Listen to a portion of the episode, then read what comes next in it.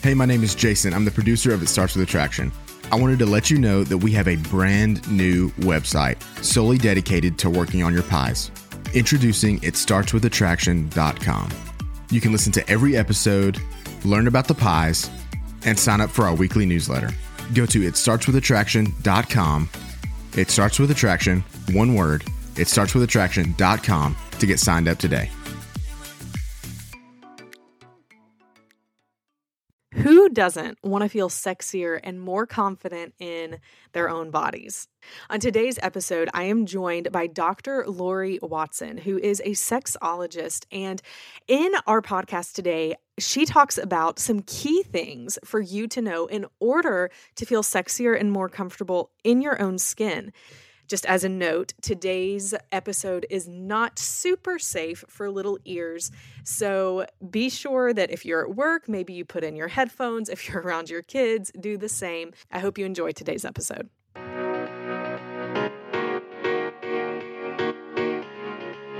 Hey, my name is Kimberly Beam Holmes, and this is It Starts With Attraction, where we discuss how to become the most attractive that you can be physically, intellectually, emotionally, and spiritually, or as us insiders call it, the pies. You can become more attractive to others and, most importantly, to yourself. We will teach you how. Let's dive in.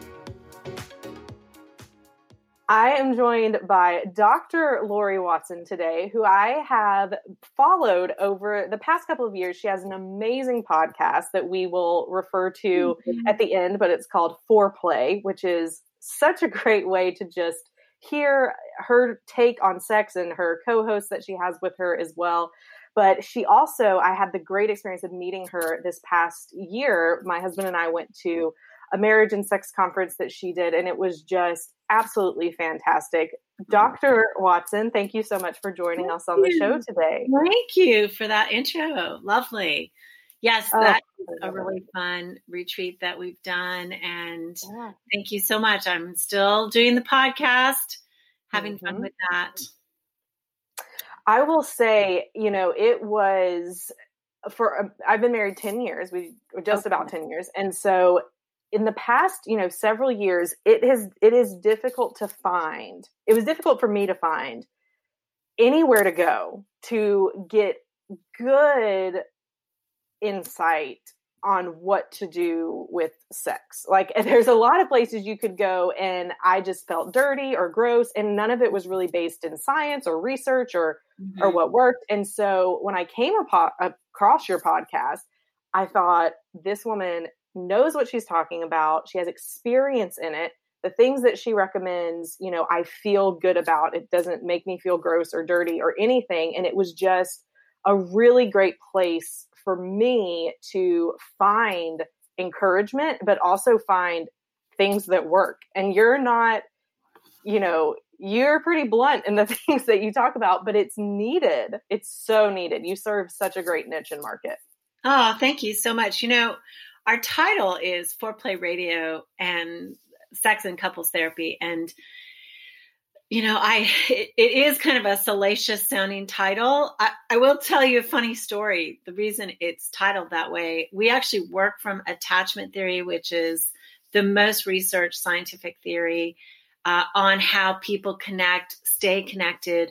And we also take that viewpoint from the sexual relationship. But the funny story is, I was asked by the radio, a local radio station, to do a half an hour segment before the basketball and football games.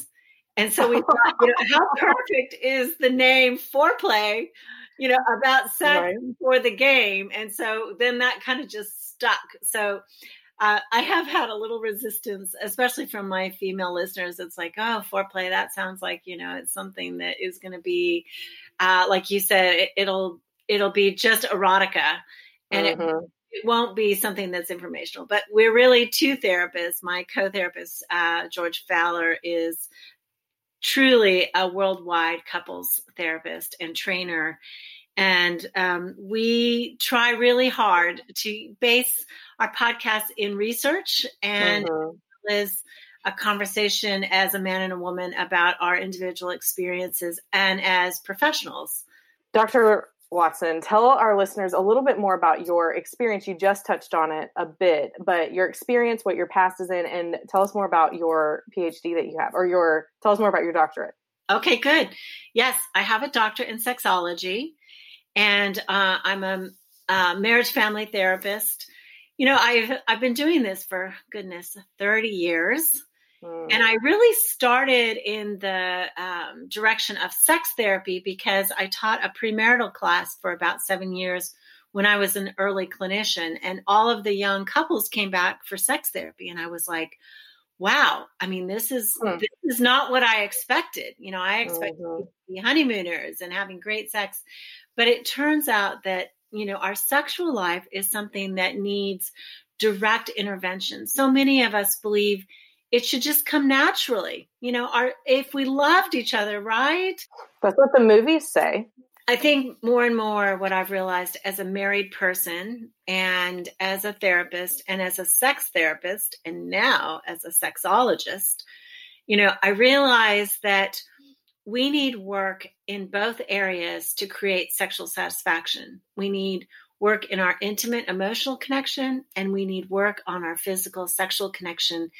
Both of those um, need to have direct intervention in order for us to have real satisfaction. And we, we think that we should know how to do this. And so many people don't. I mean, so many people, even who are having sex, have not really learned all the ins and outs, and they haven't had a conversation that's easy and flowing with their partner. I, I would say ninety-five percent of everybody's making love, but they're not necessarily talking about their experience in ways that add to the experience. Why do you think that is? You know, I think it's just an awkward conversation. Uh, we don't have language necessarily to match what we experience. I mean, trying to describe an orgasm, try to describe, um, you know, just where you need to be touched and how you need to be touched, or try to describe the emotions that you experience when you're with your loved one. I mean, these are really mm-hmm. difficult, vulnerable. And I think we, even with the person we love the most, you know, we can guard ourselves from that level of vulnerability. Mm-hmm. So when you say that we have to have intervention, or it's best to have that physical intervention and then the emotional intervention, I think you used sexual for one of those, but what does that look like? Does it start from within me first? Does it start in the relationship? How does that work? I, that's a great question. I think that certainly we have to know our sexual response. You know, what do we like? How do we like to be touched?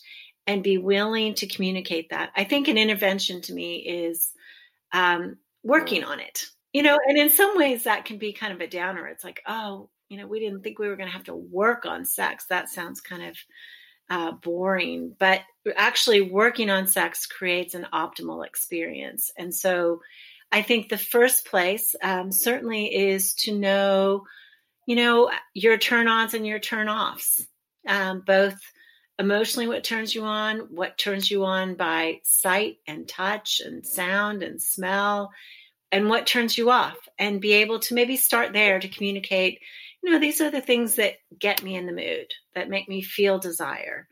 And maybe if you're uh, a sexual pursuer is what we call them, people who really have an impetus towards sex, they feel connection easily through their body and through the sexual experience. Uh, maybe this sounds like excitement and fun to tell their partner this, but if you're a sexual withdrawer, and that's usually a person who may like sex, but um, can feel it as a very overwhelming experience, can feel anxious about the experience, really wants to please their partner, and has not necessarily taken the time to think about, gosh, what pleases me? I'm just, I'm just happy if my partner's happy, right? They don't necessarily know their body or know their experience or even think about it that way. So for that type of person, what I'm suggesting is really a more difficult assignment. Mm-hmm. Which is to realize that about yourself. Yeah. awaken love and sex dot com. We have a quiz that defines kind of which side you're on, if you're a sexual withdrawer or a sexual mm-hmm. pursuer. Also, if you're an emotional pursuer or emotional withdrawer. Those can be different. Because They can be different. They can be opposite. So the emotional attachment cycle is separate from the sexual attachment cycle, but both of them influence each other. So how we feel sexually, how connected we feel often impacts how emotionally we feel connected. And likewise, we often, you know, feel emotions, and that emotional connection can really smooth the way into sex sometimes. And it's not just women, although women more frequently are emotional pursuers and sexual withdrawers. Uh, and men are often sexual pursuers and emotional withdrawers, not all the time. But that crisscross can be really confusing. And we can make up a lot about our partner if that's the way it is. Um, you know, I hear women all the time who say, you know, but I need, I have to have emotional connection in order to be sexual. And I, I am a woman. I really understand that as a preference. But if you're partnered with and married to someone who needs sexual connection first in order to feel safe emotionally, then you have to ask yourself, do I have to have emotional connection first every single time? Or can I give sometimes to my partner, give them a sexual experience and lovemaking because I know, and I love them, and I want them to feel safe. I know that they will feel safer to open up to me emotionally once we've been mm-hmm. sexual. So when we know our own style, our attachment style and our sexual style, and we know our partner's attachment style uh, and sexual style, we can give to each other in ways that really optimize our ultimate connection. Mm-hmm. And how do you begin that conversation? If you're the spouse who isn't happy in your sexual relationship, either way, maybe you feel like you're being, you know, lured into it too much and you're not getting enough of what you want emotionally, or the opposite where you're wanting more sex and your partner isn't. How do you even address that with them? Because it's, it is a difficult conversation. It is such a difficult conversation. We actually just did a podcast that's called Let's Talk About Sex, Baby. And and that one was, we modeled how to introduce mm. this topic, how to be soft um, when you bring up the subject and kind of encourage your partner to feel so safe. I think part of it is knowing that your partner may not feel safe about this conversation and trying to make it as safe as possible for them. So I would say if you have something that you would like changed, um, first of all, tell your partner all the things that are going well in the sex life. You know what? I love your body. I feel so great when our skin is touching each other. I love to make love to you. I think you're beautiful. I think you're so sexy. Um, I would love to talk to you about more of this. How about we have a conversation together?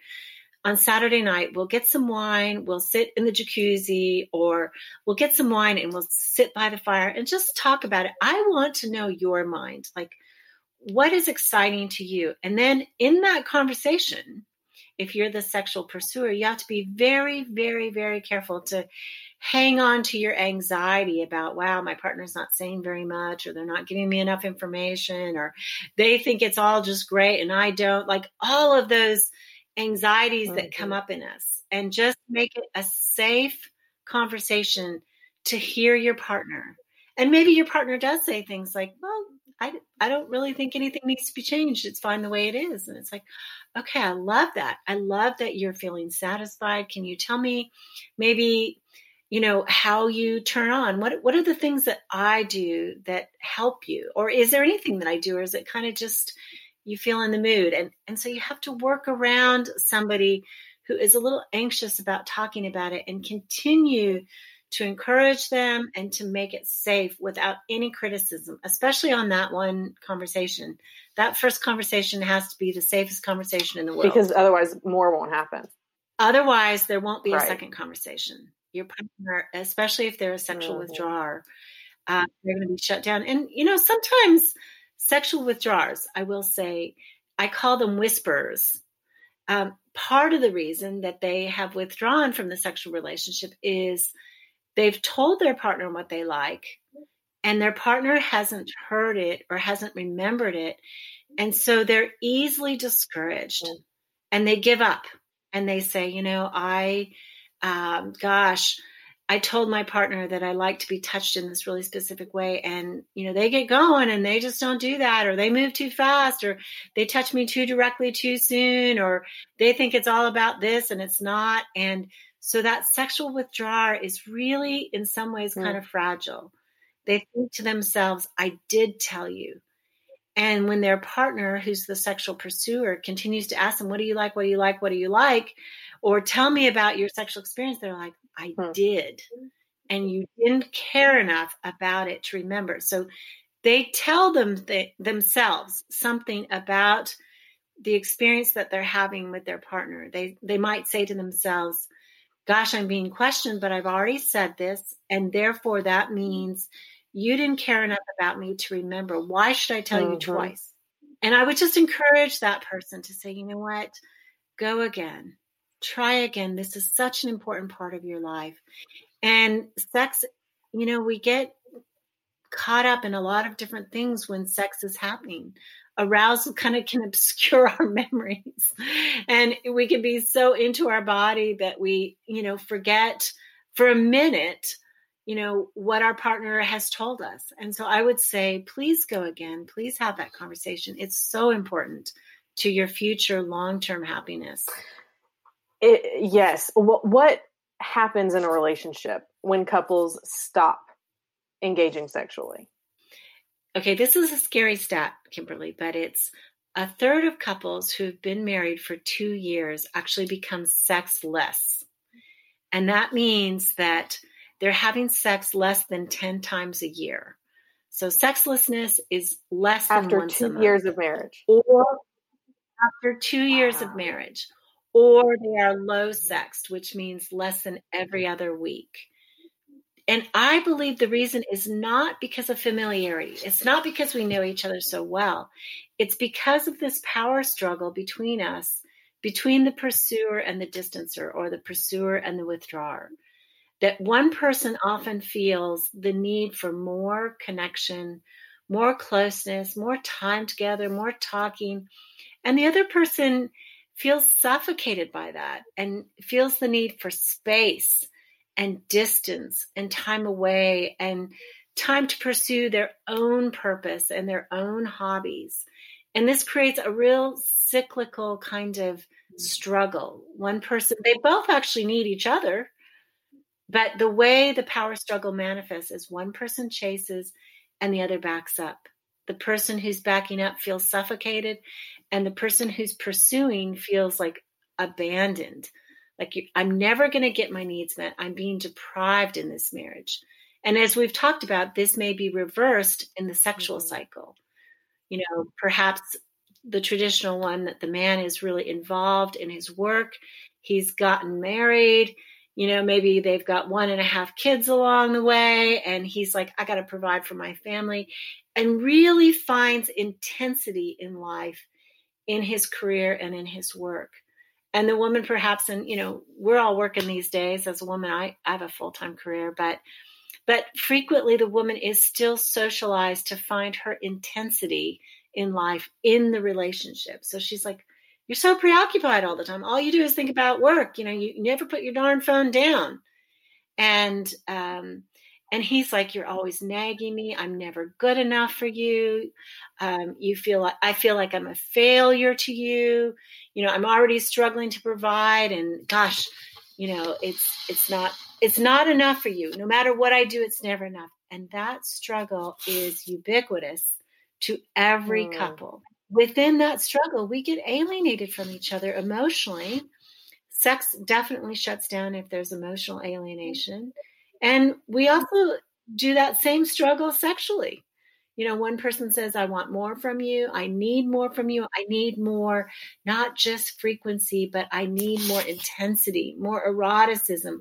I want to feel your lack of inhibition and your freedom with me and your desire for me and your desire for this experience. And the other person's like, man, you just demand too much. You're wanting something from me that I don't feel. No matter what I give you, I give you it this morning and then you want it in the evening, you know, and it's just this tension and this struggle. And that's what shuts mm-hmm. us down. It's the negative cycle Uh, I work from a theory called emotionally focused theory. It's applied attachment theory. And any of you needing counselors around the world, frankly, at this point, I would encourage you to seek out an emotionally focused ther- therapist. It's um, a theory, an application of attachment theory designed by Sue Johnson, who's really brilliant. And that is, they understand this negative cycle and they understand how to heal mm-hmm. this cycle. Because it it is, it's that thing you can just get in it and it can feel like you can't get out of it. Right. The negative cycle snatches intimacy away from the couple. And, and the way through is really to begin to mm-hmm. see that I'm not against you and you're not against me, but this cycle is robbing us. The good news is that there is really a way out of the negative cycle, and that is through vulnerability and curiosity. And when we start to tell our partner about our real feelings, then we're no longer caught in the negative cycle. And my real feeling is not, you're suffocating me. I feel like you're suffocating. My real feeling is, you know, I feel like I'm not good mm-hmm. enough for you. I'm afraid that you don't find me sexy enough and you'll leave me. I'm afraid that I won't be the person that you really need from me, and, and we'll grow cold together. You know, those are really deep emotions. And when our partner hears about our fears and our vulnerabilities and our um, our anxious feelings, oftentimes it just sucks them right to us. You know, they can come close to that. It's not the blaming, angry, defensive posture that separates us. It's like our partner is telling us truly what's going on inside them, and that helps us come close mm-hmm. to them. So what if a couple is doing this work, they're working through it, but one person in that couple just has such a negative thought of themselves that that's where they're stuck? Okay, so are we talking about the sexual yes. cycle? So let's say, you know, I just, I don't feel sexy. I, you know, my husband might tell me, I think you're beautiful, I think you're great, all this stuff. But, you know, when I look in the mirror, it's like, mm-mm. Or I am inhibited where I'm like, I, I don't, like there's things I want to do, but I am scared to do them because of me. Even if my husband's given me permission or whatever, I'm like, how do you... So how do, how do you work on, at what point does the individual have to say, there's some things I have to do apart from my relationship, because our relationship is being worked on, you know, my spouse is being open, um, but I'm stuck. Right. And I, I'd like to take that in two parts, because I think they are two separate issues. The first thing that you just talked about is a person's body mm-hmm. self-esteem. Right. And our body self-esteem is really integral to the sexual experience. How we feel about our body, its capabilities, its appearance is so important. And certainly these days, men and women are, um, there's an onslaught in the media about they're not good enough, right? That they don't look good enough. I mean, I think this has been going on for many, many years for women, and Uh, the media has now caught up and is telling men the same thing. You know, you're not muscular enough. You don't have a flat enough abs, and we can't see your abs. And, you know, so therefore you're not sexy. And of course the, the media really wants us to buy product. Um, the purpose of the beauty and fashion industry in part is to make us feel inadequate so that we will buy, buy, buy. So we have this influence Uh, that is against us. You know, I think about uh, my grandmother's generation. My grandmother immigrated to the United States from Norway and had never seen a glossy magazine. She did not go to the movies. So the only women that she was comparing herself to were the women in her very small town. You know, she was basically comparing herself to all the other average women, and not to superstars, right? Women today, we compare ourselves to actors and actresses and um, the media, the, the fashion, high fashion models. Um, we tell ourselves a lot about our weight. Weight is the number one body issue that women struggle with um, to feel good about themselves. And it really is a result, I think, of the media. But I think what you're talking about is, what do I do when I know I have a poor body self-esteem? How in the world can I get mm-hmm. over that? I think it's, it is, you know, just like um, all the eating disorder therapists say, is it begins with some level of self-acceptance. Um, I think that underneath the the voice that is so critical is a need. You know, I, I often challenge women. I'm working with a woman right now who has a super critical voice about her body. She's one of the most beautiful women I've ever known in person. She's tall, lithe, beautiful, you know, just has lovely limbs, has just a, a lovely figure. And she has this ever constant voice that tells her, you're gross, you're gross, you're gross, you're gross. It, it's really full of hatred and scathing. And so underneath this, I think, is not just necessarily something about the body. I think in her case, uh, her childhood traumas, which were not, not severe. It wasn't like she had an alcoholic parent or was molested, but they, it was chronic. Her parents fought all the time and they eventually divorced. I mean, there was just constant kind of Uh, micro trauma. Mm-hmm. And I think that as a child, she incorporated that in a way that somehow or another she believed she caused it. And it it's weird, but trauma lodges in the body. And so the way it manifests is in this voice, this critical voice about sort of whipping herself um, and telling herself she was no good. And then, of course, as she became an adolescent, that essentially got tinged with eroticism, and she believed that she was no good as a sexual being. So I think that this voice underneath that's so critical can have many causes. It's not necessarily anything to do with the body, which is oh. ironic. It's just like when we're dreaming, when we have a sex dream. I mean, that can be very exciting, but it may have nothing to do with sex. And likewise, a dream that seems innocuous may have everything to do with our sex life and may help us learn about ourselves. Mm. So I think that what you're talking about is, is there a way to get underneath the criticism, the self-criticism, and heal it? And I think, yes, but I think it's multidimensional, um, that it could be just about what we tell ourselves about our body, what we believe from the media. And I think it could be our personal history. You know, what did we learn when we first started menstruating? What did we learn when we were developing? What did our parents say about our bodies? Did we have parents who touched us and were affectionate? Because then, then we we take in that our body is acceptable and good. Or did we come from families that really didn't touch very much? So if we come from a family that didn't touch very much, we might have a lot of self-rejection about our bodies.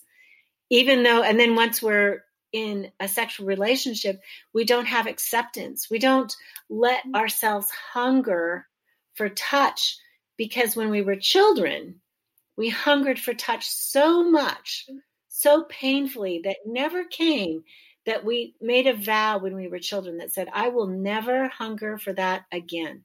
I will never allow myself to hunger for touch. But we misconstrue those things, and then people grow up and they can hate their body because their body represents mm. longing. And unfulfilled longing is so painful that then we look at ourselves and we say, you don't deserve being touched. You're ugly. You're fat. You have cellulite. You, you're not perfect. And we, we continue this scathing conversation to keep ourselves from being hungry again for touch. So that's one thing. I said a lot there. Um, what was the second part that we were talking about? It was the body image and, and then, then literal sexual Yes, conditions. That was the other one. Okay. Well, Kimberly, I was looking online. I, I use the state library all the time mm-hmm. to research. And one of the things, you are a woman, so I'm going to take it from that angle. Um, it talked about that women in general in the culture are taught to be sexually submissive. And if it's congruent and, you know, they really get turned on by a more dominant male partner. And what I'm talking about in terms of dominance is a man who initiates, who has a lot of desire and initiates sexual contact. That's that's what I'm referring to when I say dominant.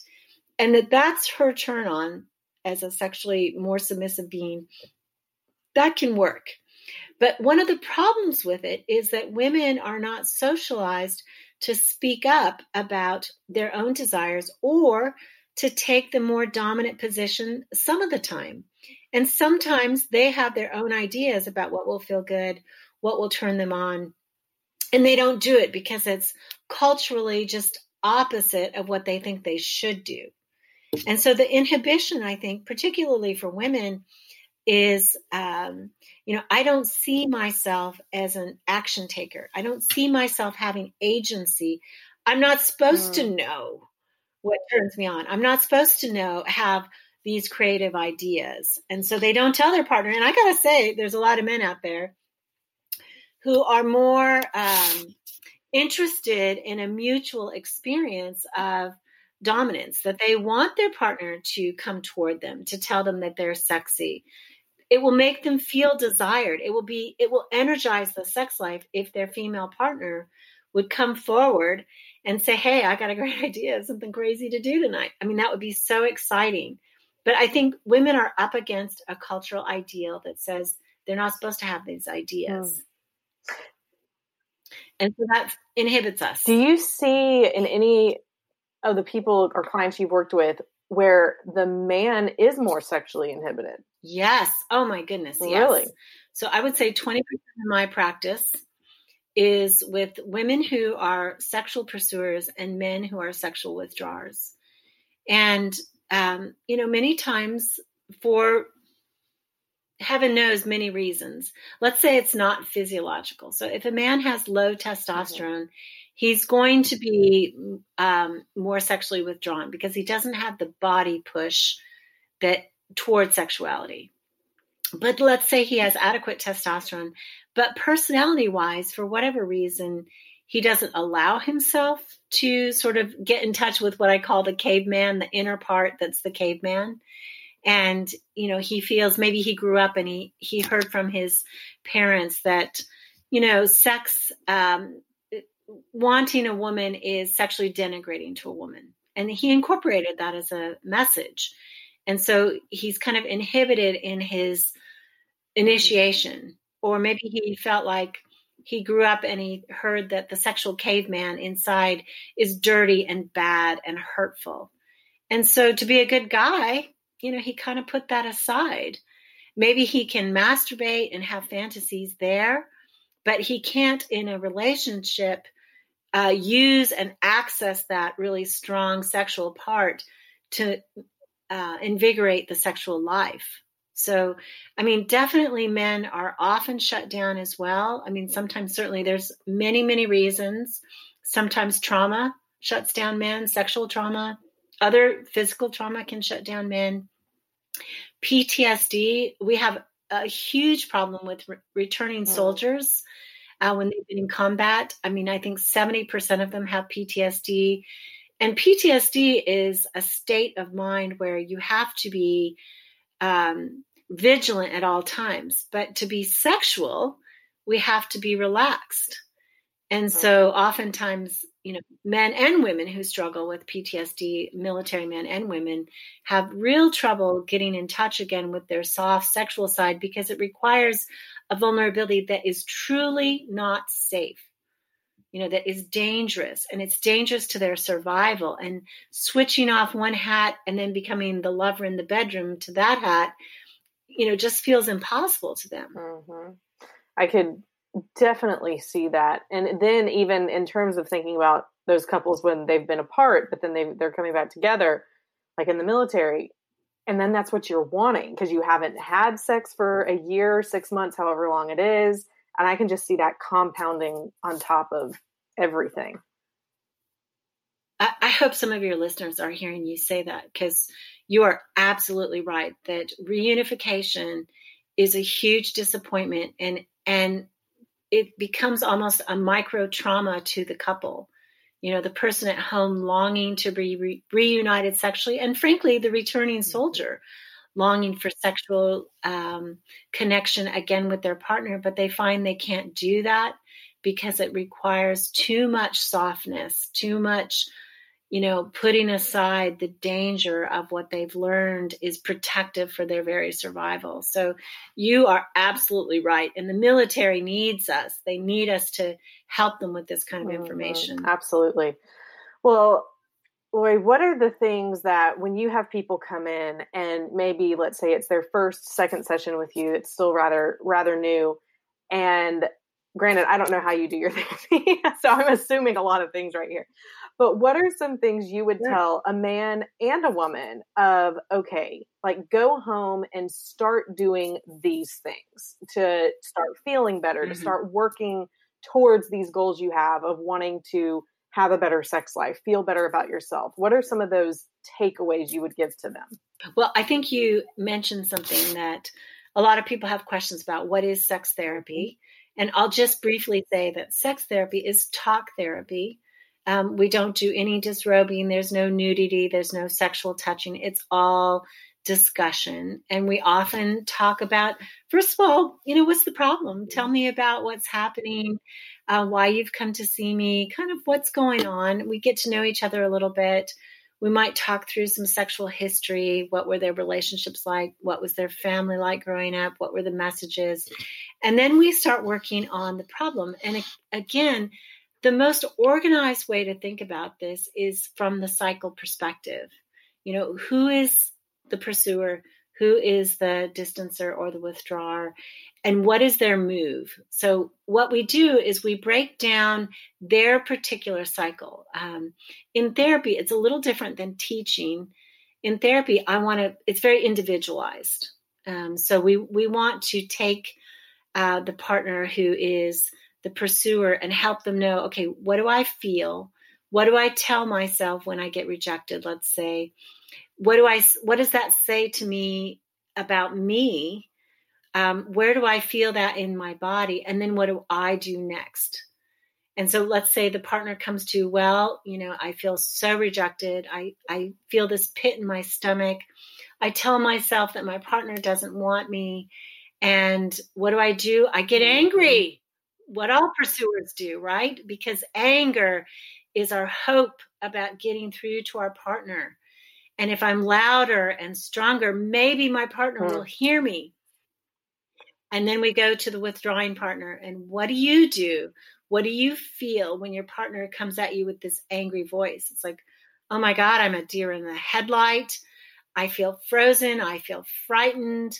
I feel like I'm in trouble. I feel like I failed. I feel that tense place in my mm-hmm. neck, right? I get the stiff neck to, to withstand the assault that's coming. I tell myself I'm no good. And what do I do? I shut down. I stop talking. I go into the other room. I just blow my partner off because there's no way through this, right? So that's what we do in therapy. And in terms of teaching people, is I want to teach the sexual pursuer kind of what the what are better moves to do than attack or criticize. And I want to teach the sexual withdrawer what are better moves to do than withdrawing. And so the sexual withdrawer, I'm going to start there because I really want that person, if at all possible, to be brave and to come forward first. So one of the things you talked about is what can they do for themselves? And I want them to know hmm. their body. I want know their body response. I frankly want them to masturbate. And I, I don't know what your stance is on masturbation, but this is a prescription. You know, I want them to know how they respond, um, how they kind of get close to orgasm, what moves them over the edge, so that they can eventually, not the very next day perhaps, but eventually communicate that mm-hmm. to their partner. I want them to figure out what their blocks and their triggers are. So where in the sexual relationship do they get blocked? Is it body self-esteem? Is it um, this message from their parent that maybe said, you know, sex is dirty, or maybe they are of a faith tradition that says, you know, you shouldn't do this before marriage, and they did, and so they beat themselves up with guilt. You know, what are the blocks that keep them from really fully enjoying and inhabiting their body? So that's their task. And then for the sexual pursuer, their tasks are to first learn to compliment after every sexual encounter and then close their mouth. One compliment, close your mouth. So that means tell your partner, that was wonderful. I enjoyed it. Done. Period. Don't say, when can we do it again? Or, you know, what could I have done better to make it even better from you? Because ironically, those questions, well, I'm, I'm a sexual pursuer. I get it. I get the desire to enhance the sexual experience. But the sexual withdrawer hears those questions after they've been sexually vulnerable as criticism. I didn't do it good enough. We just had this amazing experience. And you're wanting to know more. That means it wasn't good enough. So what we want to do is send a message to our sexual withdrawers that it was beautiful. It was perfect. I enjoyed it. Done. So, so those are their first moves that I want them to make, is the sexual withdrawer to explore themselves, know their body, know their blocks and triggers, and the sexual pursuer to really focus on giving positive feedback little bit by little bit to their sexual withdrawing partner. Because it's, I don't know if you've ever heard the theory in teaching about shaping, that when a child's learning, we want to supply a lot of encouragement every mm-hmm. step of the way. Don't want to say, gosh, you know, on this on this math homework, you got seven, you, you got three wrong. We want to say, look at how much you're learning. You got seven mm-hmm. right. You and I together will work on the three that didn't seem to work out right. And we'll learn it together, honey. We, we just supply that enthusiasm and that grace that encourages a child to want to try again. To, to go further. And that's really what we need to do with sexual withdrawers, because they experience inhibition in their body. They experience blocks. So we want to encourage every step that they make, and we want to notice it. This is one of the big things sexual withdrawers say, but I did initiate. I initiated last month, and it was no big deal to you. And the sexual pursuer says, yeah, because you never initiate, right? Rather than encouraging it, noting it and saying, you know what, you made me feel so loved when you initiated. It just felt so reassuring to me, and really giving that person the credit that that brave, courageous step took. You know, I think that the sexual pursuer is so starving. They're like, ah, oh, drop in the bucket. You know, that's just a drop in the bucket. And, and that mentality of, is it a drop in the bucket? This is what I tell sexual pursuers. You can count your partner's effort as a drop in the bucket, or you can count it as rain on the mm. field. When we look at our partner's efforts, however small they may be, as rain on the field, it will water the crops that are baby crops that are growing, rather than the debt that they owe us for all the things they haven't done. We want to see their efforts as watering what is growing between us. Does that make That's sense? That's so good. That's the flip in that, just the, the change in perspective of it is beautiful, because really what you have both people doing is both of them in a way are working on themselves. The sexual pursuer is, is saying, how can I evaluate the way I'm coming across to this person? And how can I do it more, more enthusiastically, more optimistically, in a safer space for them? While the sexual withdrawer is figuring themselves out and learning to be comfortable in themselves. That's right.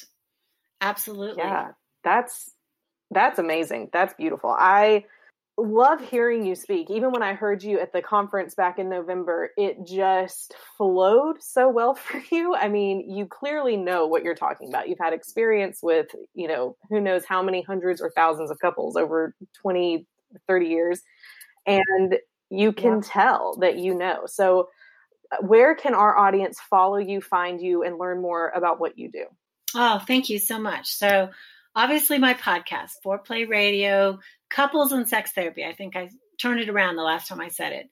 But we are on iTunes. We are anywhere you find podcasts. Um, I'm obviously I'm on Twitter. I'm on Facebook. You know, Foreplay and Lori Watson, Couples Therapist, is another Facebook page I have. I have two Facebook pages. I'm on Twitter. I'm on Instagram. Foreplay Radio is on Instagram. So Um, and this right now we are doing kind of position of the oh. day to help people who are struggling in the COVID right. epidemic uh, and stuck at home to have things kind of more fun and switch it up. So we're encouraging people to get creative sexually. So definitely Instagram, uh, Foreplay Radio. You know, for you, it's, it's going to be where right now, like your couples are in an ideal situation of being able to work on, if they can, like go have sex more. You're at home. You don't have anywhere else to go. Like put the kids somewhere, have sex. But on the, on the other side of this, I'm sure you're going to see a bunch of couples who are like, oh, we got to talk. We were stuck in quarantine together. We don't even know what all of our problems are, but they have all come to the surface. That's right. That's right. This is a really unique season yeah. in the world, and a difficult season as we're kind of cooped up with the one we mm-hmm. love, right? You know, we long for that time to have time together. And suddenly we were thrown together twenty-four seven and it, people are about to kill each other. But but you're right. It could be used to advantage sexually. And I would say that our problems that we avoid by going to work or taking care of the children mm-hmm. or whatever uh, are now going to come mm-hmm. to the fore. That's so true. Well, Doctor Lori, thank you so much. I love talking to you, love spending time with you, and just so appreciate your time. Oh, thank you so much. This was, has been fun, and I'm so glad you're doing this.